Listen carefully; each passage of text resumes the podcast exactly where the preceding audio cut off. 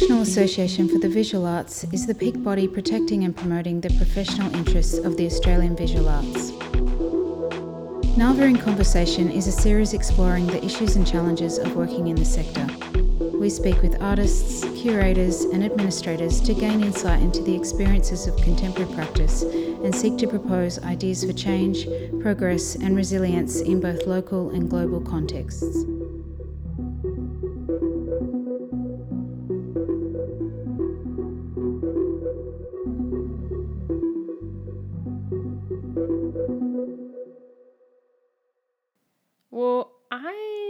Don't. I don't think of it as brutal honesty. I think of it as um, desperate curiosity. I'm uh, the large the large theme of stuff is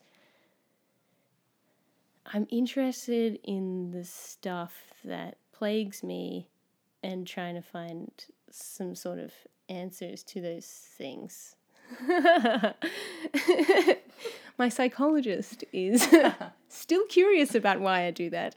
Uh, like for instance, so the the project that I'm working on at the moment is another podcast called Starving Artist, and it's about art and money, and it's interviews with creatives looking at how do they how do they work out that art money equation in a bunch of different ways. So you know like there's interviews with people like Frances Cannon talking about how she makes a living off Instagram, and then there's interviews with Wendy Syfret talking about how to negotiate a raise, and then there's other interviews about like art and class and money and how we develop our ideas around money. Um, and so it's kind of trying to be this sort of well for me because I went to art school it's trying to be sort of the the the arts, the money art education that I didn't get uh, mm-hmm. in art school. Well, at least that's what it says on my press release. Um, it, but it's really looking at like practical shit, like how to do your tax and compound interest. What the hell is that? And then also like questions that are much harder to answer, which is like, how do I still like myself when? How do I still like myself and value my work when no one wants to pay me to do it? Or how much do I use my face or my beauty, if you have it, to as a tool to promote my work? And ha- like, where do I sit in terms of that?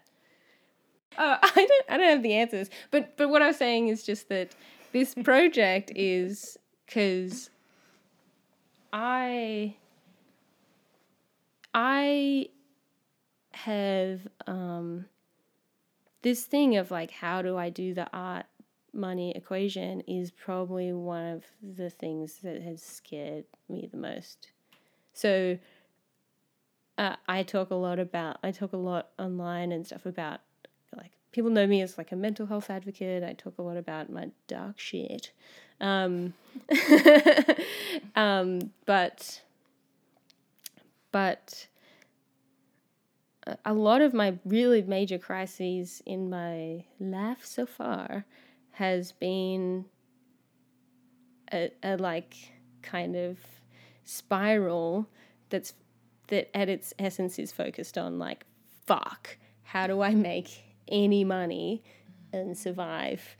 Um, and it's usually and i like you know this you i feel weird because you've heard me say all this shit before but um that like when i get to that place is usually the same time when i'm like fuck should i go study medicine i don't know which is like kind of the most opposite to, in my mind it's the most opposite thing and it's also like you know that idea is coming from you know, I'm from a middle class background. It's the kind of thing that mm. a lot of people I went to high school with went and did. It's like the respectable career. That's a cultural idea as to why you would go do that.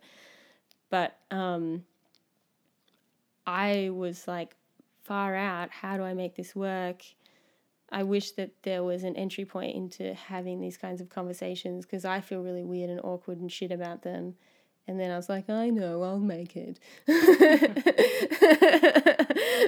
I say that just because I was like, oh, I'll just make it. And then I, you know, like a year later, I'm like, oh my God, this is the biggest thing I've ever done.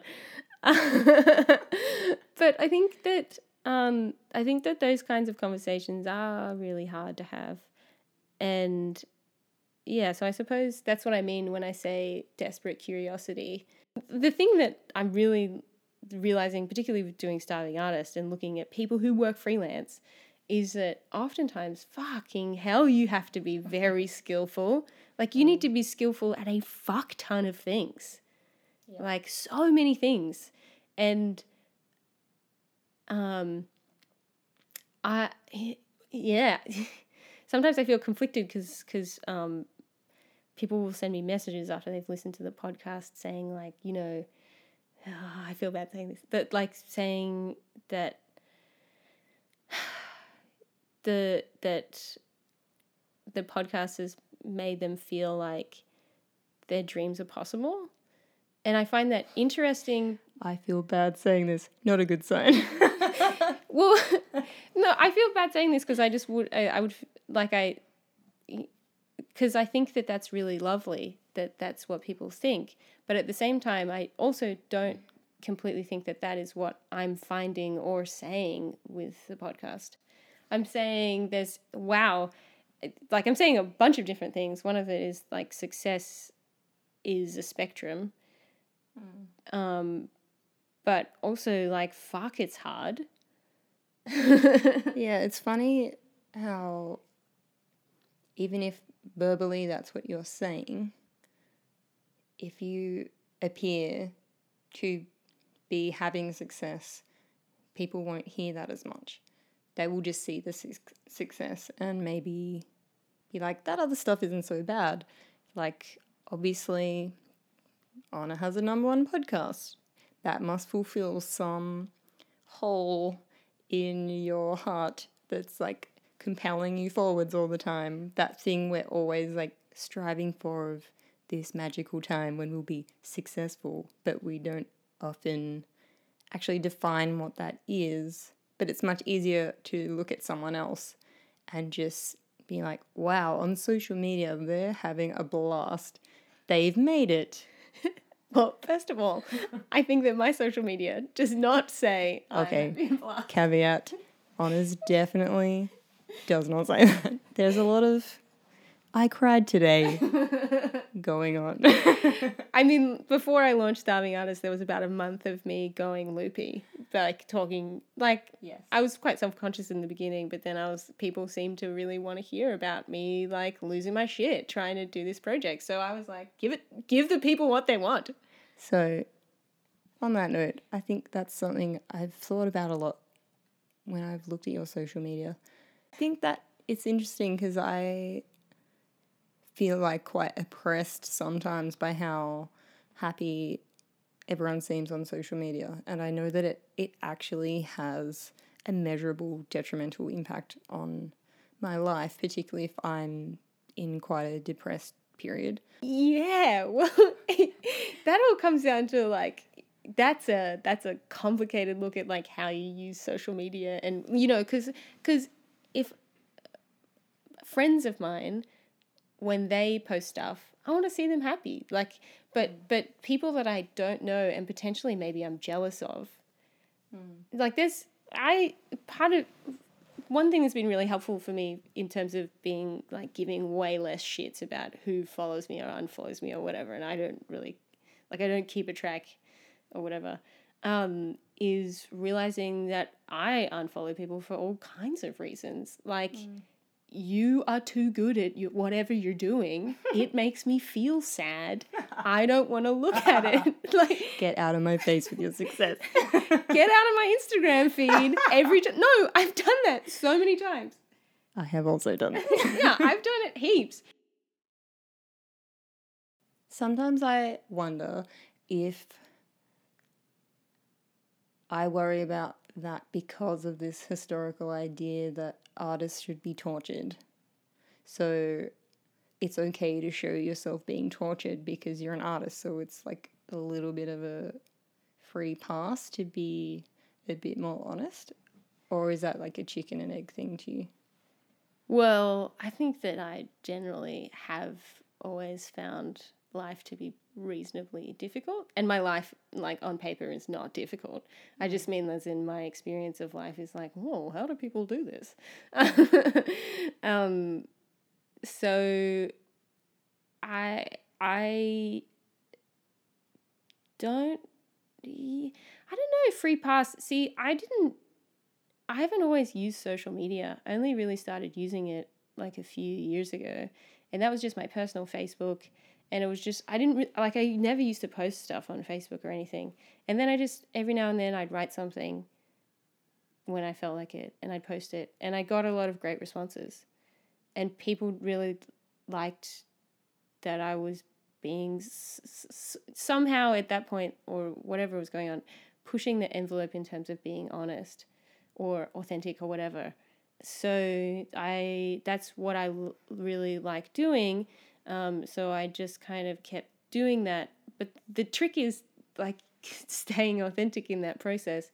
And the thing is, when I post stuff that's like really heartfelt or whatever, it's usually because I'm struggling with something. So mm-hmm. for me, my like for for me, writing stuff and posting it online is like is a mechanism for coping because I can like I feel like that for me is a like if if I haven't built anything else that is an amazing thing that I feel very privileged to have. So I have this thing where I can take whatever shit experience it is. that is a way of turning something difficult and then some for me, sort of like personal insight into that experience and then writing it down in a way that feels cathartic and pleasurable, putting it online, and then other people then being like, I needed this today, or some some other insight, or being like, yeah, this thing, you know, like whatever response it is. I'm like, holy shit, that's amazing! Like that is ama- like whoa. I am so glad that I had that I feel very lucky that that is a part like that is a part of my life.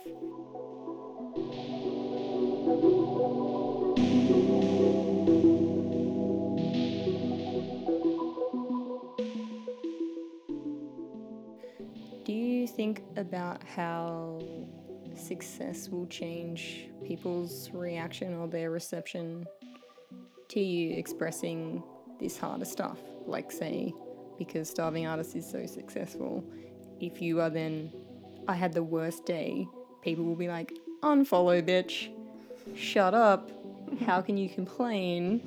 Even though that is still, you're expressing the same experience. It's not like you become successful in one aspect of life and then everything else is a breeze. But it does change how people will look at your experience and how you're describing it to them. Oh yeah, totally. To- yeah, definitely. Uh, I mean, I don't expect people to stick around. I suppose, like, and I say that because I know that I have. I have relationships with other artists' work that goes through a life cycle, whatever, and um, so you know like I can't make work that will speak to everybody, and I can't, I can't, like I just cannot do that.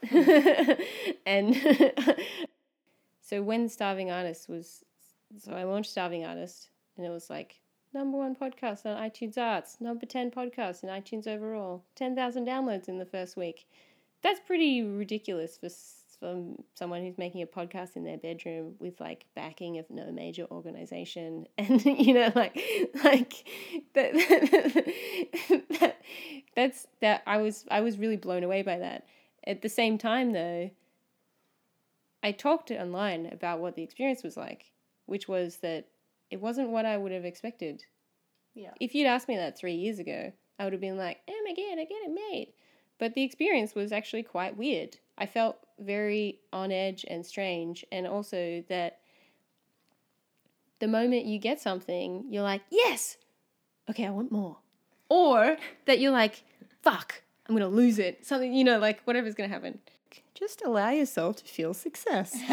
Please don't just try to beat Russell Brand. You've already done a, a massive thing, which we talked about beforehand, but it's really weird when something, say, goes really big or it gets attention in some way and you think that it will change you, but it actually weirdly impacts on you way less than failing. Like mm. it just washes over you, and then you're like, next thing. Like, where that's what you're always striving for, but you never, ever, ever get there.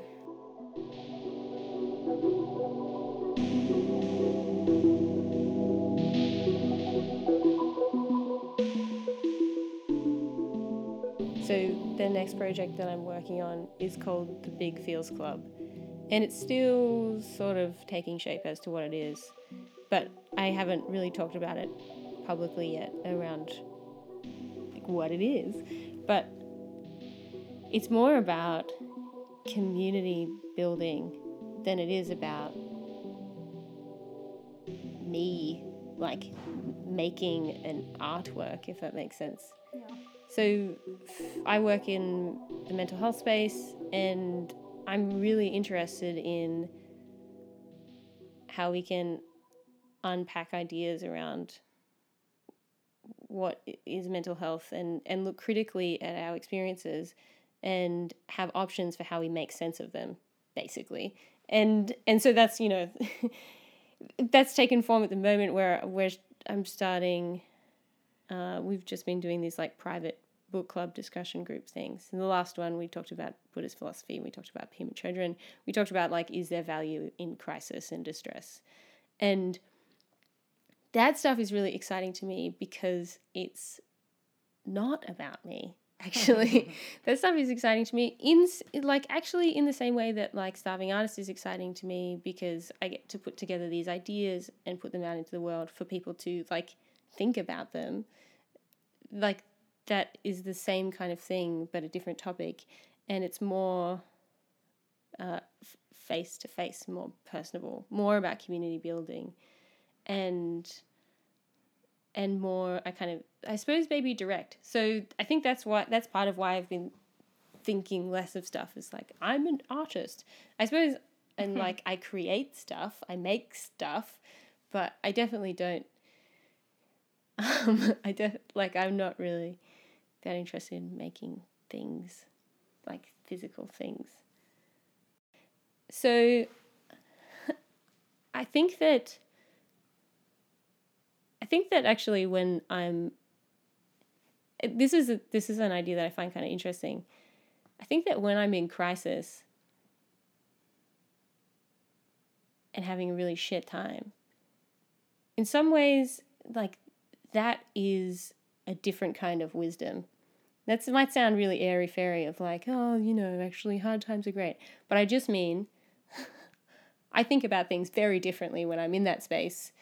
And sometimes that thinking is useful because it makes me do different types of shit. What do you think is different? Are you in I mean, I relate to what you're saying, but for the benefit of people that haven't had the hours of chats I've had with you, is that do you think that's like a fight or flight response? Like, what do you think is driving that different way of thinking? And so, is there other value beyond the fact that you ask other people lots of questions? ah, that's a good question. Um, I think it's just uh, I think it's desperation. When you're stuck in a rock, in between a rock and a hard place, you become resourceful in a different way, and you think yeah. about things in a different way, and you go about things in because when way. it feels like life or death, that tends to be what happens. yeah, if you if it feels like that, yeah, you're gonna you're gonna go about things differently. So how is that? So say maybe when you started Starving Artist, it might have felt like that. But you seem to be in a pretty good place at the moment and are planning more interviews and that's become a sustained inquiry for you. How has that mental space shifted to make way for that? Yeah. So one thing that I I want to say on this is like just because we talked before about like the tortured artist idea, uh, I also think that for me, uh, having good, not having good, being in a place where I feel more just kind of even keel. Like I wouldn't even say good, but just like able to sort of deal. And I don't say that in a negative way, like deal, like everything's hard. I don't know. I don't like this idea that people, for me, I don't identify with suffering. No, um, but so to contextualize, uh, Honor and I kind of often talk about shared difficult experiences with mental health and with the mental health system. Mm. So when you're saying even keel, you know, and if I talk about that as well, it's really like trying to be at a level of functioning that is acceptable in a like nine to five, hyper ambitious, upwardly mobile society. upwardly mobile society. well, like where you're pressured to feel like you must always be achieving. Like getting to that for some people where you aren't happy, but you are just coping with that that is quite hard for a lot of people. Well, I mean, I just I just do not relate to the mainstream idea that that happiness is like the ideal. Like it's a lie, people. it's a lie. but that's just like my own experience of and and the reason why that comes from there is like when I get if I tried to live my life where I fixate on that as the the ultimate goal, it makes my life shit. So so when I say eva keel, I just mean like I mean like feeling uh comfortable in my life, like feeling like I have a good community of friends that I can deal with stuff that's coming up in in whatever way that's happening. Um and feeling like I can look after myself and know what I need. And, you know, like, it's kind of like pretty holistic sort of feeling like everything is sort of in its place and also absolutely not at the same time. Yeah. Yes, I learn things in crisis, but I make a lot better work when I'm not in crisis. Mm. So, so being in a, be, like, so like the tortured artist thing like that does not work for me i don't you know like i don't need to move towards that or mm. at all i'm all right um, and i actually make better work when i feel safe and when i feel confident and when i feel supported. So so yeah i just wanted to make that point. On what you just said, though, I think most artists that I have seen that do talk about this mystified idea that being experiencing like high drama intensity or like having mental health issues is part of being an artist. Almost every artist I've ever seen or read an interview with has said that that is bullshit and that they make way better work in those conditions that you just said, where they feel stable, where they feel cared for, where they feel comfortable.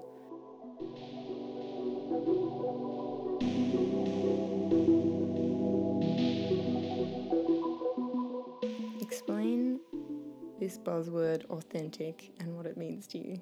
Yeah. It gets used so much lately. It's become one of those words that's kind of meaningless, like hipster because yeah. it's like constantly around and everyone's just saying it. But what is being authentic? Yeah, so being authentic to me is not what those online courses say about being authentic. I have a different breed of authentic, but in terms of, I don't know. See, I don't think anything is completely authentic. Like I like the idea of pure authenticity is, in my mind, bogus. so there's the starting point. um, but you know, there's I I feel in some ways that I'm kind of lucky because for me if I strategize too much and I game too much, I feel disgusting. So for instance, if I'm like, "Hey, that person, I want to be friends with them because they've got a million followers." Um, can I just say I love your sleazy art person voice. It's really good. you like this voice? Yeah. so if I'm like, hey, that person sounds like they're gonna be really useful to me, or like whatever, I I I like I don't like I really don't like that, and I really like. If you're someone who's analytical like me and like making projects, it's very difficult to not have those thoughts. Yeah. As in, like, I feel like it's impossible. Yeah. And it's really hard when you don't want to be that way to feel pressured. Um, that's like a massive issue I have with my own practice and like having to promote myself online. It's it's not really how I envisage wanting to be in the world, but I also have the very legitimate fear that if I don't do that, I will melt away into obscurity, which is just a fact. So, how do you counterbalance those things with each other?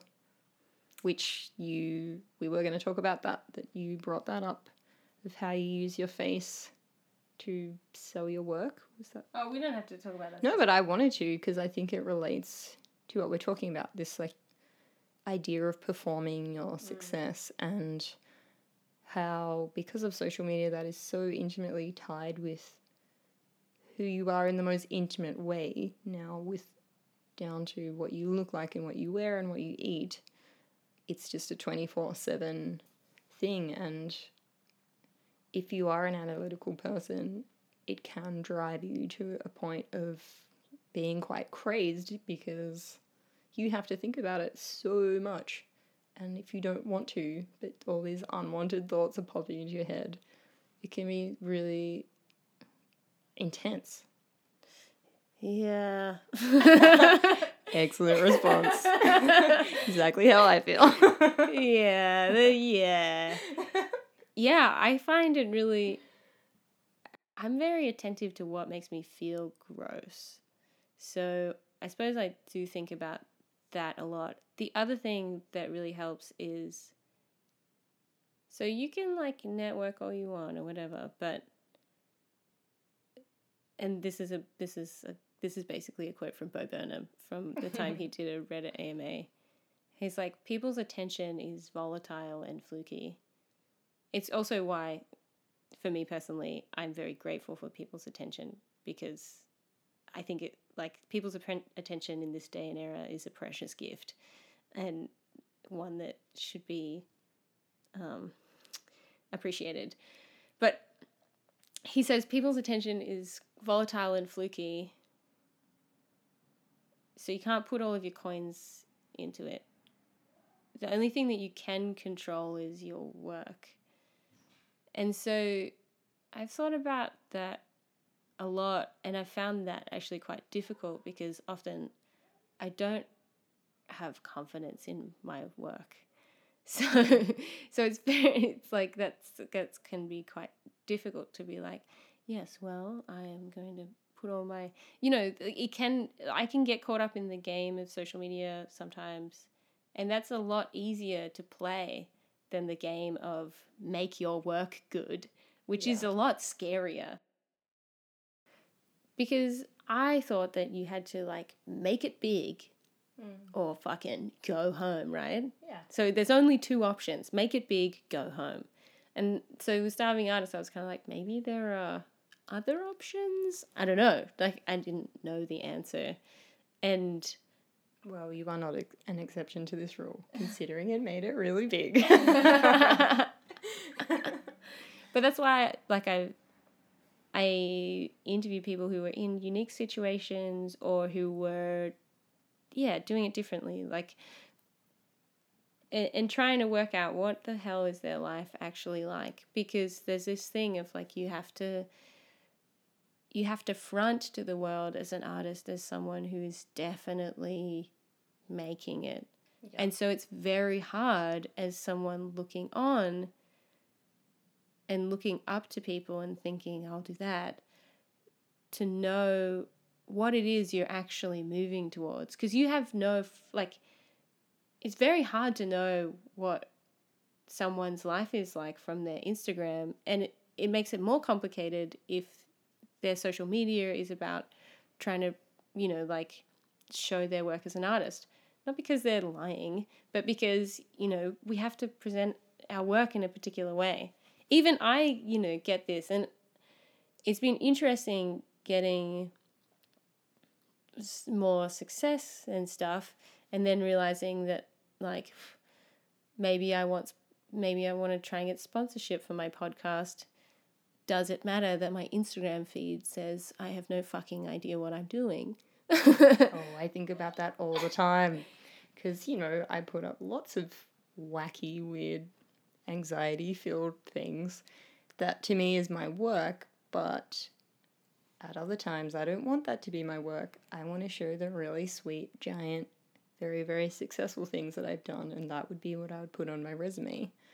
But once you're putting it out there, you can't really take it back. So you are kind of taking a gamble to be really emotionally open and say, "Hey, I don't have everything together in the public eye," because it it's naive to think that that doesn't impact on other areas of your life like your career these days when even for pretty minor jobs I think people tend to Google or Facebook you.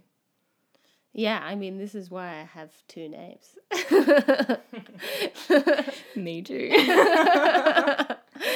well, thank you, Honor, for chatting with me. Thank you for having me.